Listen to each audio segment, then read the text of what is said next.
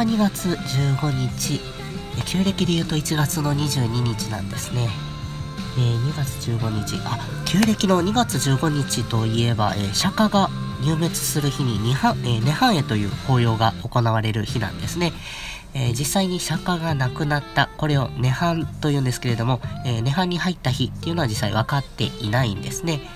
えバイシャーカの月の満月の日とされていましてインドではバイシャーカが2月だったため、え中国で、え2月の15日とされたそうなんですね。さあ今日も、えー、過去の出来事見てみましょう、えー、1877年には西郷隆盛が率いる薩摩軍の部隊が鹿児島を出発。これが後に西南戦争となります。1950年にはのびのびすけと片岡玉子、えー、のび太のご両親ですねが、えー、原作版では知り合っております。さあ、えー、お誕生日の方なんですけれども1562年、えー、加賀藩の初代藩主、えー、前田利長。1955年にはサイエン,、えー、サイエンスプロデューサーの米村伝次郎先生。1979年お笑いコンビトレンディエンジェルの斉藤さんなどが、え今日はお誕生日だそうです、え、皆様おめでとうございます。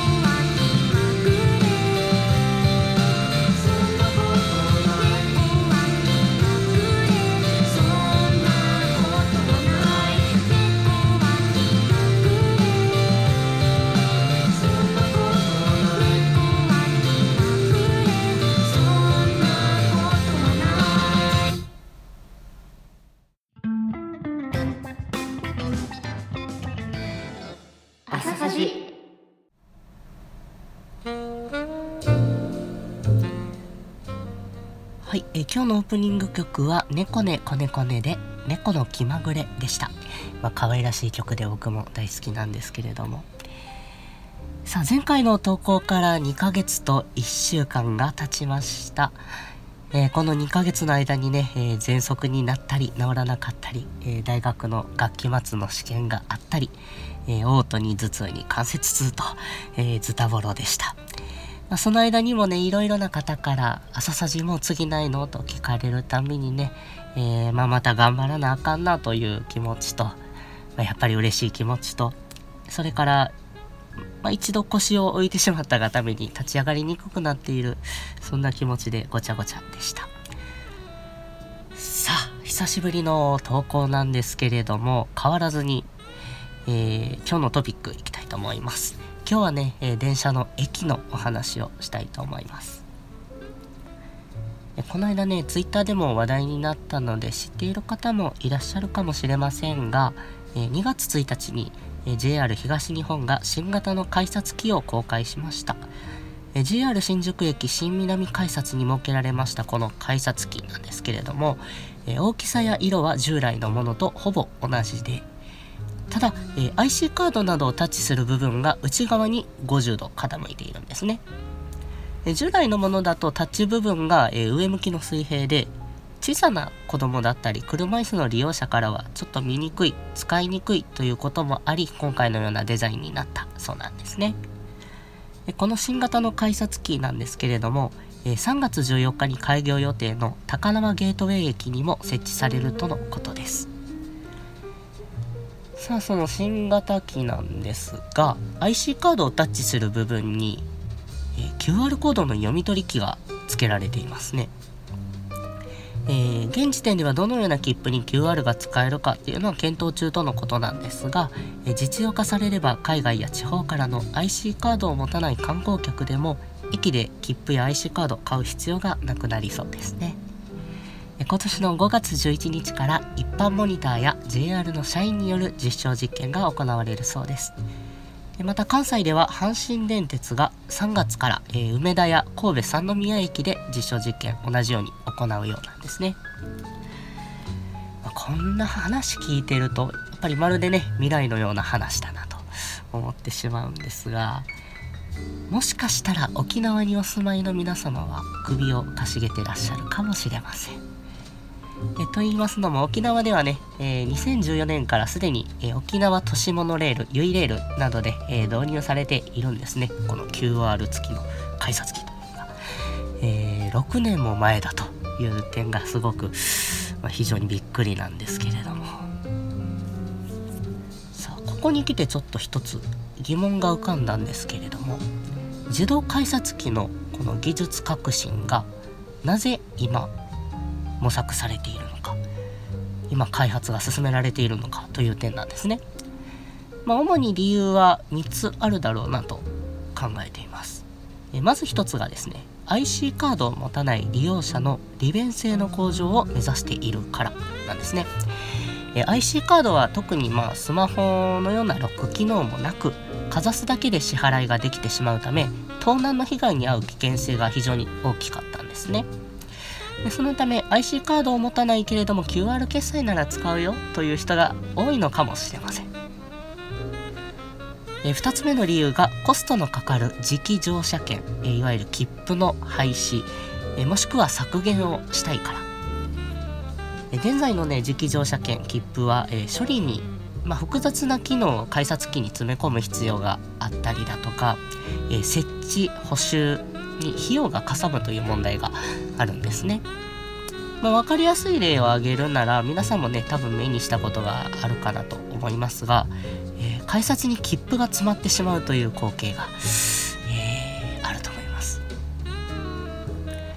まあ、そういった時にね、えー、駅員さんを読んでまた対応してもらってっていうのも大変ですのでね、えー、そういった、えー、理由もあるかなと思います。最後の理由がまあ、おそらく一番大きいだろうと思うんですが2020年今年あたりがちょうど改札機の更新時期にあたるんですね。改札機っていうのは10年ごとに更新されるのが一般的ということなんですけれども、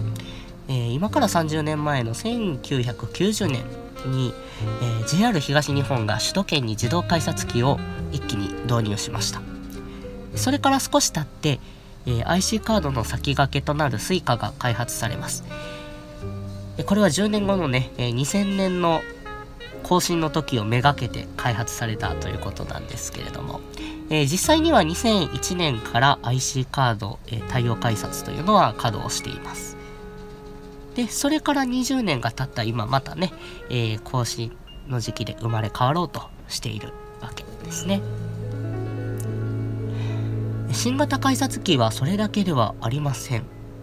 え去年12月10日から大阪メトロの森の宮駅動物園前駅大黒町駅ドーム前千代崎駅の4駅で顔認証を利用した改札の試作機が設置され大阪メトロの社員1200人が実験も兼ねて利用しているそうなんですね。これは改札機に取り付けられたカメラが乗客の顔を認識し事前に登録した顔のデータと一致すればゲートが開くという仕組みです。この顔認証改札により乗車券を出し入れする手間だったりとかあとは改札直前になってカードがないってなって立ち止まってねお客他のお客さんとぶつかってしまう事故っていうのも減らせるのではないかなと思います。大阪メトロではこの顔認証改札を2024年度内に133の駅に導入予定だそうです、えー、自動改札の歴史なんですけれども1967年に、えー、阪急の北千里駅に初めて世界で初めてですね、えー、自動改札機が導入されてから50年余りですか。えー、自動改札機の導入で切符を切るという駅員は減りました、えー、今回の新型機の導入でね切符自体まで見る機会が減ってしまいそうな気はします。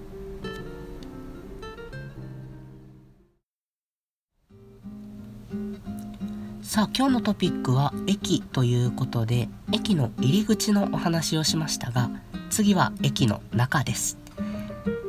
エースコックは昨日2月14日から今月28日までの土日を除く11日間。JR 山手線渋谷駅のホームに無人販売のお店をオープンしています。無人販売なんて今時どこでもあるやんと思った方。この店舗一味違います。店内にはカップラーメン2種類を販売する商品棚 Suica とクレジットカードのみ対応のセルフ決済端末。ポットウォーターサーバーとイートインスペースのみです。カップラーメンはもっちっちワンタン麺ともっちっち野菜タンメンの2種類で店内で飲食する場合は1個税込み212円。持ち帰る場合は2個で税込み416円です。えやっぱり普通の無人販売じゃんと思わないでください。ここからです。商品棚に機械メーカーの石田が開発しました。IoT の計りが搭載されておりまして客が手に取った商品の数を自動で計算し金額をモニターに表示します。決済が終了しますとカメラとセンサーが客がお湯を入れる動作を検知し5分の調理時間を自動で計測します。もちろん客が座る席もカメラとセンサーが認識。それぞれの席に設けられたタッチパネルに表示されます。テーブル上にはアメリカアイロボット社の掃除ロボットブラーバジェット M6 が設置されており食べ終わった後にお掃除開始ボタンをタップすると机の上を自動で掃除してくれるそうなんですね。えじゃあもし床にこぼしちゃった場合はと思ったあなたご安心ください。食品衛生法上飲食店にはですね最低1人以上の食品衛生責任者が必要ですバックヤードでね、え待機しておりまして食べた後のゴミの回収であったりお湯の補充なども、えしてくれるそうなんですねこの残りのお湯の量であったりとか商品の残りの数っていうのも、えー、クラウドで自動で管理されていて人がいちいちチェックしに行く必要もないみたいなんですね。もし渋谷駅に立ち寄られた際にはぜひぜひ利用してみてください。え残念ながら今日明日は土日なのでね空いてないんですけれども、えー、代わりにこの後のイベント情報をご参考にしてください。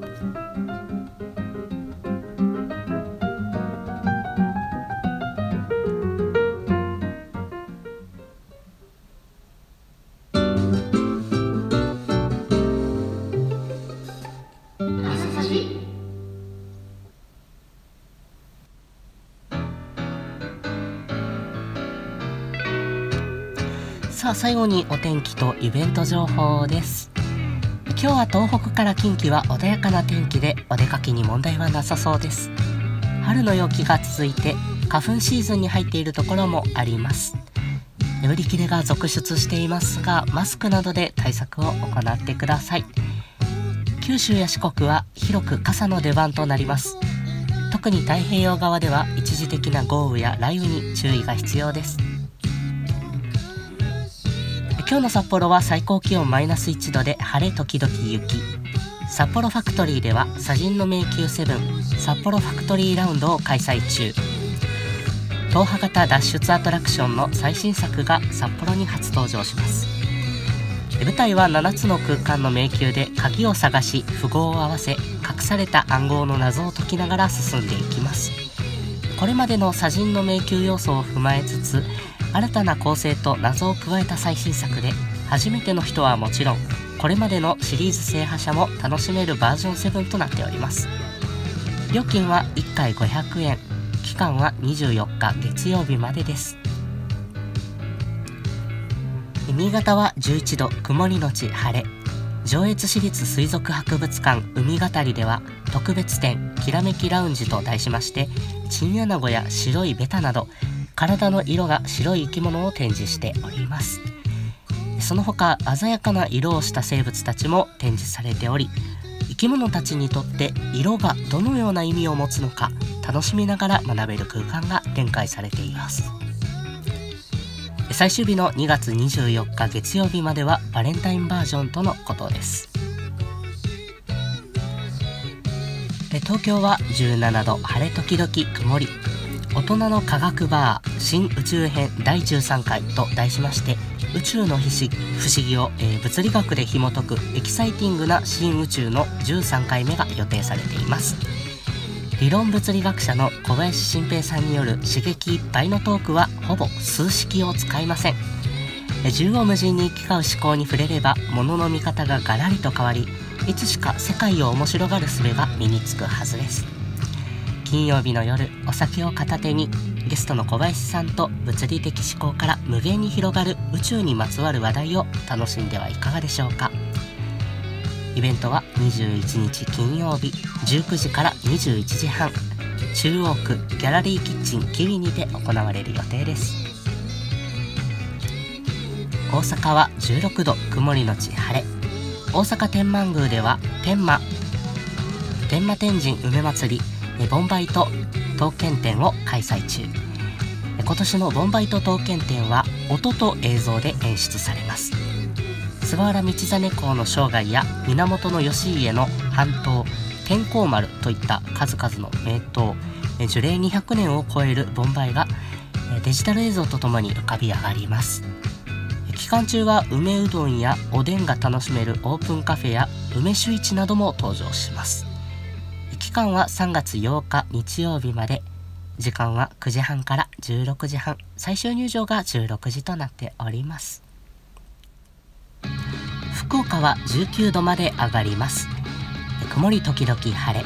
マリンワールド海の中道では特別展山田全自動プレゼンツマリンワールドあるある祭りでござるを開催中。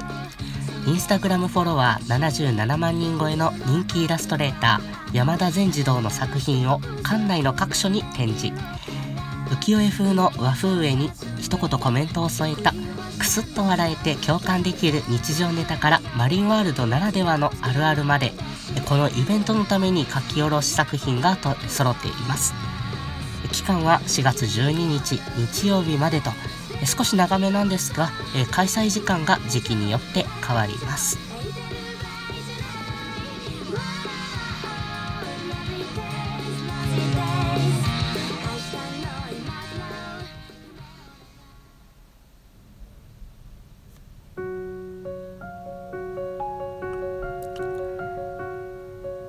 さて第6回朝さじもおしまいです。